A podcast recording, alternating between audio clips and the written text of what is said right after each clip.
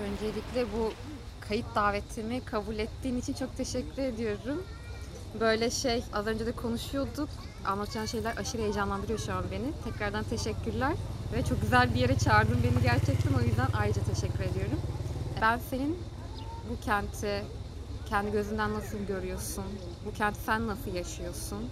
Ee, Bana kendi Çanakkale'ni anlatmanı istiyorum aslında. Teşekkür ederim Özgeciğim. Ee, burayı Çanakkale'de yaşayan herkesin görmesi gerek. Sanki vaktiz gibi burayı gören, ha tamam artık Çanakkale'de yaşamaya başlamıştır gibi geliyor bana. Ben Çanakkale'yi genellikle dışarıdan gelenlere gezdirmek gerektiğinde herkese ortak şöyle bir motivasyon görüyorum. Ya Abide'ye gitmek istiyorlar, ya Troya Antik Kent'e gitmek istiyorlar ya da Bozcaada, Gökçeada gibi doğal güzelliklerine kitlenmiş oluyorlar. Oysa ki benim Çanakkale'mde bugün başka sokaklara gireceğiz. Onlardan bir tanesi de burası Balıkçı Barınağı'ydı. Ee, bu söyleşiyi burada yapmak da benim için de anlamlıydı. Geldiğin için ben teşekkür ederim. Çanakkale resmi tarihinde savaşa çok yer veren bir yer. So- çok fazla savaş mobilyası olan bir kent. Bu yüzden de sokaklarında aslında hep o deniz savaşlarının izleri ya da anzaklar işte ulusal mücadele kimliği daha çok resmi tarih kokuyor. Ama bir kenti kent yapan galiba sivil tarihi, onun e, çıkmaz sokakları, onun insan hikayeleri, istatistikleri değil. Yani Çanakkale geçilmez denilen bir kimliği var ise aynı şekilde Melahat geçilmez denen bir başka kimliği var. Ben bugün e, Çanakkale hakkında çok yazıldı, çok okundu, çok çekildi filmler. Barışla anılmasına hizmet eden e, işlerden ya da bununla ilgili hikayelere yolu düşenlerden yani dişi tarafından bahsetmek istiyorum. Mesela Troya Antik Kenti'nin evet çok etkileyici bir yer olduğunu ben de biliyorum. E, Ama Ayazma'ya gittiğimizde orada ilk güzellik tanrıçası, ilk güzellik yarışmasının yapıldığını duyduğumda yani tabii ki ben de Helen'i çok merak ettim. O, o çok ünlü bir masaldır zaten Üç Elma masalı. O masalda da Helen geçiyordu. Ee, Benim için Helen Troya Savaşı'nın adına çıktığı kadın olmaktan da öte tarihte ilk pantolon giyen kadın mesela. Helen deyince aklıma Çanakkale'deki diğer kadınlar geliyor. İşte bu yüzden belki Melahat'a yolum düşüyor. Melahat Geçilmez aslında bir Ece Ayhan şiiri. Ben Çanakkale'ye Ece Ayhan sayesinde yolu düşmüş bir insanım. Gürçeşme Huzur Evi'ndeyken orada kaldığı günlerde ben onun bu kadar ünlü bir şair olduğunu bilmeyen veya çağlarında bir gençtim. Çok huysuz bir şair olduğunu söylemişti orada çalışan sosyal hizmet uzmanı. Yıllar yıllar geçti. Meslektaşım oldu. Ben de bir sosyal hizmet uzmanıyım. Çanakkale'de 15 yıl önce çalışmaya başladım. Çanakkale'yi ilk geldiğimde hani vardır ya böyle tanımaya çalışmak denen şey. Hemen onun hakkında ne yazılmış, ne okunmalı filan oralardan böyle Çanakkale'yi tanımaya çalıştım. Hani yüzeceğim ya ben bu denizde. Ee, belki de o aidiyeti hissetmek için, o güvenliği hissetmek için tanımak gerekiyordu. İşte o sırada e, yoluma çıkan insanlar bana yardımcı oldu. Bunlardan bir tanesi Solmaz Kamuran'ın Çanakkale Rüzgarı kitabıydı. Boreas, Rüzgar Tanrısı. Sonra Yılmaz Biçer'in Aynalı Pazar denen buranın yerel gazetesidir. Oradaki yazılarını topladığı Aynalı Yazılar kitabı. Selçuk Kızıl'dan Dimitri'nin Kızları kitabı ve o çok güzel Zeynep Sudan'ın kendisi telefonda konuşma şansım da oldu. Şu gemide ah ben de olsaydım denen röportaja dayalı kitabı. Yalahan'ı anlatan İlhami Algör'ün bir kitabı var. O da çok güzel bir kitaptı. Ve masal gibi bir Çanakkale'yi anlatmak için belki buranın masallarını da bilmek gerekiyordu. Ömer Gözü Kızıl'ın Masal Masal içinde Çanakkale Masal içinde kitabıyla bayağı yol aldım. Sonra İsmail Erten'in ki buranın mimarlarındanmış Kent ve Yaşam adlı bir televizyon programı daha doğrusu Ton TV'de buranın yerel televizyonunda YouTube'da da bulunan belgesellerini çok keyifle izledim. Şahabettin Kalfa'nın Çanakkale'de geçmişin ayak izleri kitabı, Yusuf Ay'ın Turaya'nın gelini kitabı. Yani Çanakkale'yi benim gözümde gerçekten bana ait yaptı, benim yaptı. Çünkü tüm bu kitaplarda e, bulduklarım ya da filmlerde izlediklerim ki bilirsin Nuri Bilge Ceylan buralı, Ahlat Ağacı'nı burada çekmiş. Selim Evci'nin Rüzgarları var mesela Gökçeada'da çekilmiş. Bir sürü son dönem çekilen filmler Çanakkale'deki gerçek yaşamı gösteren şeylerdi. Sonra Ecegiller adında bir film çekme yolculuğuna girdik. Biz Ece Ayhan'ın gözünden bak. Ecegiller isimli film Moda İstanbul'la beraber Çömü'de sinema televizyon bölümüyle yaptığımız bir filmdi. Ve orada kamerayı Belat'ın omzuna koyduk ve oradan baktık dünyaya. Ee, dipnotunun aslında filmin bel kemiğini oluşturmuştu. Biz Çanakkale'de kadınları çektik orada. Radyolu Naciye vardı mesela. Filmi izleyince belki görürsünüz. Çanakkale'de tam da Melahat'ın bakacağı insanlardı onlar. Çünkü Ece Ayhan'ın öyle bir sözü var. Melahat buranın resmi tarihini yazmış bir kişi, sivil bir kişi. E, Beylikdüzü'nde genel ev işleten, hatta iki kapısı var genel evinin. E, zabıta birini kapatsa diğer kapıdan çalışmaya devam eden bir ticari bilinci olan Çanakkale'li Emine adında bir kadın. Tombalacı Ceylan tarafından öldürülüyor. Ee, şiirlerinden tanıyoruz Ece Ayhan'ın ama aslında o Çanakkale'nin pek kimsenin bilmediği sokaklarını anlatan o resmi tarih dışındaki kahramanlarından birisi. Sen genelde efsanelerle ve e, böyle mit olmuş insanlarla Çanakkale'yi anmak istemiyorum demişsin söyleşinde. Tam da belki de benim de vurulduğum, tutunduğum konu buydu. E, Melahat bence buranın gerçek hikayelerinden biriydi. Bu yanıyla zaten kahramandı. Melahat geçilmez şiiri ölüm törenine yani böyle devlet bandolarının geldiği, herkesin çok tanıdığı yani bu kadar da aslında Çanakkale'li bir kimlik. Çünkü bir fakir fukara annesi. Genellikle şeyleri Ecahena da bence maddi manevi destekleri olmuş ya da kentin yoksullarına e, her zaman hayırlarda bulunmuş. Melahat Geçilmez şiirine yani atıfta bulunmak gibi Yaşamı da aynı şekilde o şiir gibi. Hemen ardından benim aklıma Aslan abla geliyor. Çanakkale Melahat'tan sonra Aslan ablayı bence çok hatırlayacak. Biz onu hatırlatmak üzerine mezarını arayışa gittik Aslan ablanın. Hatice Aslan aslında ismi.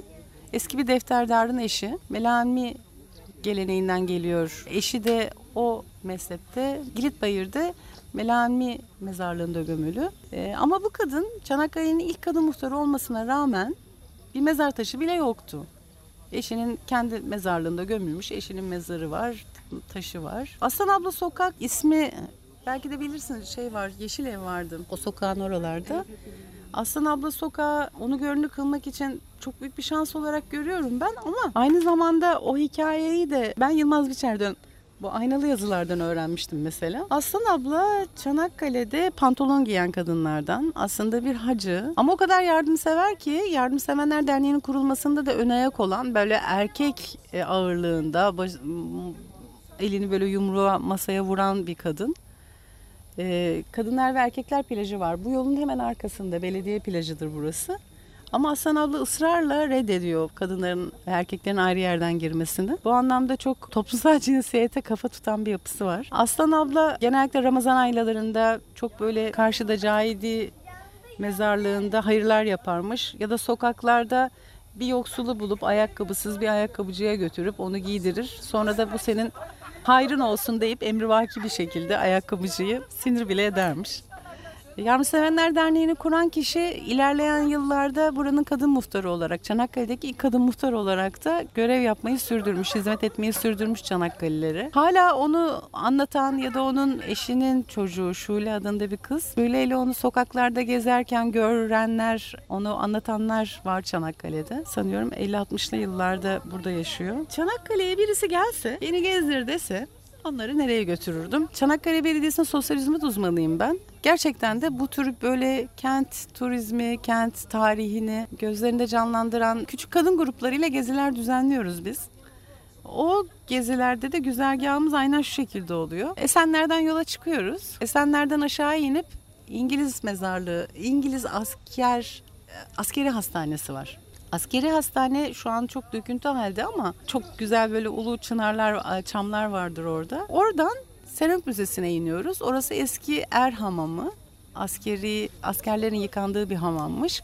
Şu anda Seramik Müzesi olarak Çanakkale Belediyesi tarafından restore edildi. Yaklaşık 8-10 yıldır ziyarete açık.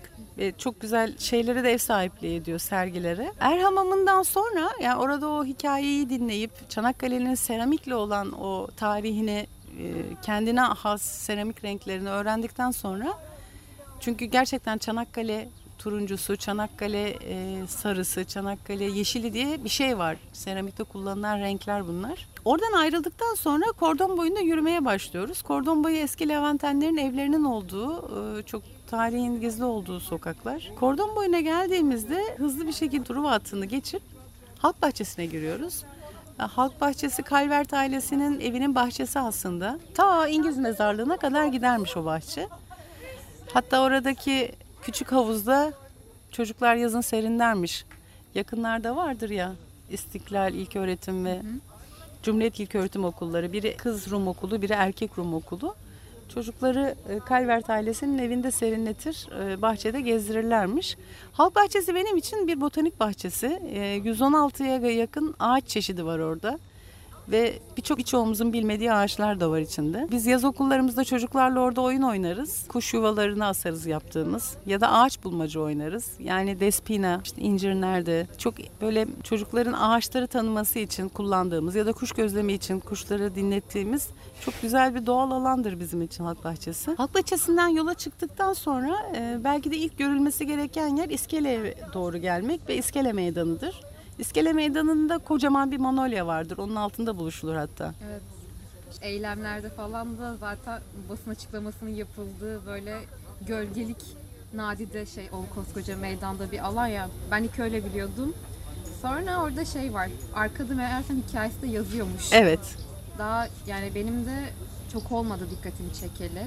Evet, o Manolya'nın hikayesi orada yazar. Ercan Atsız Meydanı'dır oranın şimdiki ismi. Maalesef Ankara'daki gar patlamasından sonra Çanakkale'den kaybettiğimiz bir arkadaştı Ercan.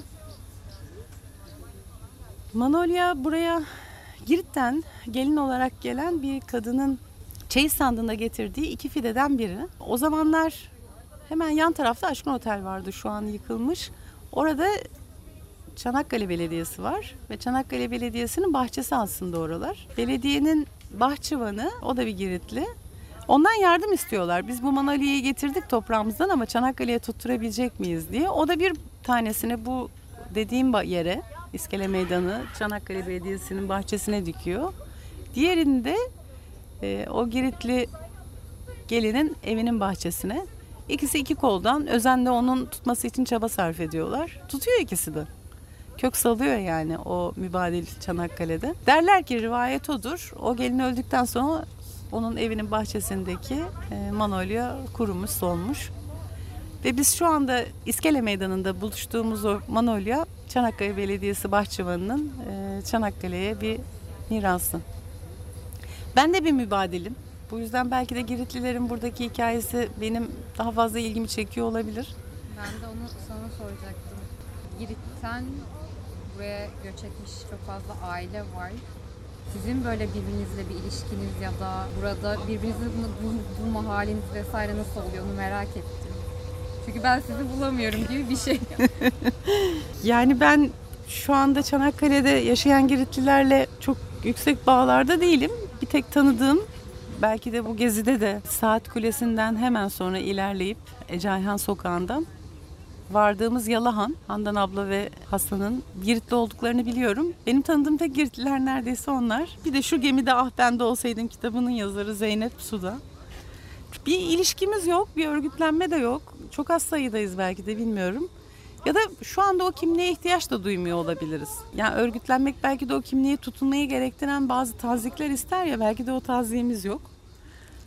Ama Çanakkale'de mahalleler olduğunu biliyorum İsmail Ertel'in programlarından. Bu mahallelerden bir tanesi de Giritli Mahallesi. Eski hastanenin arka sokakları Venizelos Sokağı tarafında oturan çok Giritli olduğunu duymuştum. Benim yazı işleri müdürüm Çanakkale Belediyesi'nde Bülent Yufka e, tanıdığım Giritlilerden aslında bir kan çekme, bir yakınlaşma böyle birden aynı kültürden olmanın verdiği bir sıcak iklim yaşanıyor. Sonradan öğreniyoruz. Aa evet o da Giritliymiş diye. E, Bilirsin işte yemeklerimiz, müziklerimiz, danslarımız. Mübadele döneminde işte Anadolu'dan Yunanistan'a göçmek zorunda kalan Rumlar daha mesela e, örgütlü bir şekilde devam edebiliyorlar ya atıyorum Çanakkale'den göçmüşlerse nereye gittilerse yoğun olarak Atina'da işte Çanakkale Mübadilleri Derneği gibi bir şeyler kuruluyor. Bir sürü küçük küçük dernekler varmış. Özellikle bu şey göç çalışan Türkiye-Yunan ilişkileri arasında, Yunanistan ilişkileri arasında çalışan arkadaşlarımdan öğrendim. Hani orada bir dernek bulup oradaki insanlara ulaşmak mesela bir tık daha kolay olurmuş çünkü hepsinin neredeyse derneği olmuş. Ama sanırım burada tam öyle olmadı mesela. Mesela sizinki de bir örnek Çanakkale için evet olmadı ama ben İzmir'de falan biliyorum Lozan Antlaşması sonrası Mübadiller Derneği falan kuruldu. Onlarla öyle ilişkim olmuştu. Ama edebiyata çok girmiş bir konu bu. Hani Dido Satürü romanlarında ya Emanet Çeyiz gibi hani gerek oradakilerin buraya gelişi gerek buradakilerin oraya gidişi çok an, ansızın oldu. İstiyor musunuz diye sorulmadı. Belki işte dinimiz ortaktı ya da ırkımız ortaktı ama hani bize sorulmadan yapılmış kendi kaderin tayin hakkını hiçe saymış. Biraz böyle hazırlıksız göçe zorlanma var gibiydi. Benim babam hala anlatır yani oradan hiçbir şey getiremediklerini, orada bıraktığı köklerini. Bu yüzden yalana girdiğimde biraz belki de bir dost evinde hissediyorumdur kendimi. Bir Giritli Ahmet abinin hanıymış orası. Hasan'la Handan'ın babaları. Yalahan'ı herkesin görmesi gerektiğini düşünüyorum. Çünkü orası Çanakkale'nin de aslında entelektüel olarak sanat camiasının nabzının attığı, birbiriyle söyleşilerin yap, yapıldığı ya da dost meclisi bir yer. Biz oradan kent müzesine götürüyoruz kadın gruplarımızı. Kent Müzesi pazartesi dışında her gün açık. Çanakkale'nin aslında nasıl yaşadığını, geçmiş yıllarda içtiği gazozları, kullandığı sabunları, giydiği gelinlikleri anlatan güzel bir müze orası. O müzeden çıkar çıkmaz mutlaka şeye dikkat etmek lazım aslında saat kulesine. Saat kulesi çünkü bir görünen tarafı var bir de böyle yerin altında su sarnıcı olarak kullanılan kısmı var ve o zamanlar Çanakkale'de ciddi su sıkıntıları çekiliyor. Vitalis e, çok büyük paralar harcayarak su sarnıçları kurup yağmur sularını biriktirip bu su sorununa çözüm bulmak amaçlı aslında bunu yaptırıyor. Vitalis'in hemen karşısında evi var. Şu anda Vitalis kafe olarak kullanılan yer. Hatta onun bir bağ evi var. Ta ileride e, havaalanının arka taraflarında. Çanakkale Belediyesi orayı şu anda tohum sandığı olarak kullanıyor. Tohum sandığı e, Emilia Vitalis'in yani İtalyan konsolosu Çanakkale'de o sırada görev yapan bir kişi. E, sanıyorum mimar emin değilim. Yaptığı bir bağ evi. Şu anda biz orayı atalık tohumları sağlıklı bir yerde korumak üzere taş binayı kullanıyoruz ve Çanakkale'nin ekolojik mücadelesinde e, tohumlar yoluyla destek olmakta. E, Vitalis'in aslında mirasıyla bir hayli yol alıyoruz. Orada da bir su sarnıcı var, kuyu var hatta. Su sorununa Çanakkale'nin gerçekten çözüm aramış. Hatta giderken de tüm mal varlığını buraya bağışlayarak gitmiş. Çanakkale'yi çok sevdiği her halinden belli olan e, bir Levanten. Çanakkale'de aslında çok Levanten var. Yani 20'li yıllarda 30'un üzerinde konsolosluk olduğunu okumuştum. Çok fazla halk var. Gerçekte Çanakkale aslında e, Biga'da kurulu. Burası bir çeşit sancağı, ticaret limanı gibi. Tüm konsolosluklarda o zaman kordonda e, işte birer ev şeklinde hizmet ediyor. Ama Calvertlerin evi en ihtişamlı, en gösterişli ev. Şu anda maalesef devam etmiyor o bina. Vitalis'in evinden hemen sonra biz genellikle Ece Ayhan'ın kültür merkezi olarak kullanılan Ece Ayhan evine gidiyoruz. Aslında doğduğu, büyüdüğü, yaşadığı yer değil orası ama Çanakkale Belediyesi Ece Ayhan anmalarını ve tüm çalışmaları bir araya getiren Ece Ayhan sivil girişiminin katkılarıyla bir evi restore etti. Orayı şu anda kültür merkezi olarak değerlendirdik. Hemen onun karşısında Ermeni Kilisesi var. Ermeni Kilisesi çok büyük bir Ermeni kilisesi. Hatta böyle yatılı pansiyon öğrencilerin kaldığı bir arka taraf binası bile var. Kofmun'la sırt sırtalar zaten. Kofmun Kütüphanesi de aynı şekilde Çanakkale'nin görülmeye değer en güzel binalarından.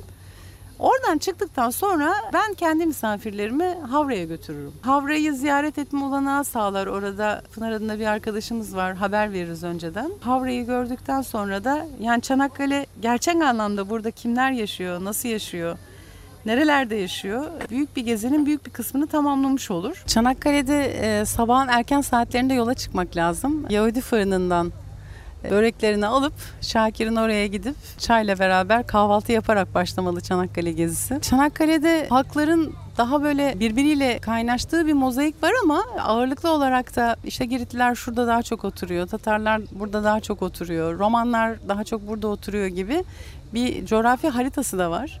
Çimenlik Kalesi'nin arka tarafı Fevzi Paşa, e, romanların yoğun bulunduğu bir yer. E, bir de Atatürk Mahallesi var. Çanakkale'nin çıkışında Balıkesir e, yolu girişinde Çanakkale'nin. Bahsettiğim tohum sandığı da orada zaten Vitalis'in bağ evi. Hemen şu an oturduğumuz yerin yakınında Çanakkale Belediyesi'nin ek binası vardır. Bir tahta köprü var. Tahta köprünün diğer ayağı Tatar Camii'ne e, bağlanır. Tatarların daha çok o mahallede oturduğunu biliyorum. Yahudi mahallesi var. Bu e, Yahudi fırının olduğu etraf e, çerçeve. Çok eski Yahudi evleri var orada. Ama Çanakkale'deki son Yahudilerden birisiydi Yaşar Yohay. Hatta kent müzesinde Yaşar abinin bisikleti ile bir Giritli bisikleti karşı karşıya durur. Çok seviyorum o şeyi. Bisikletleri ve fotoğraflarıyla birlikte hikayelerini koymuşlar ya çok güzel bir şey. Benim için müzede en sevdiğim köşelerden biri. Yani bir de bisiklet yani hani yolda olma hali, anda kalma hali. Çok güzel bir imge bisiklet ve ikisinin çocukluklarının bir bisiklet tepesinde geçmesi, iki Levante'nin, iki ayrı halkın birlikte büyümesi gibi.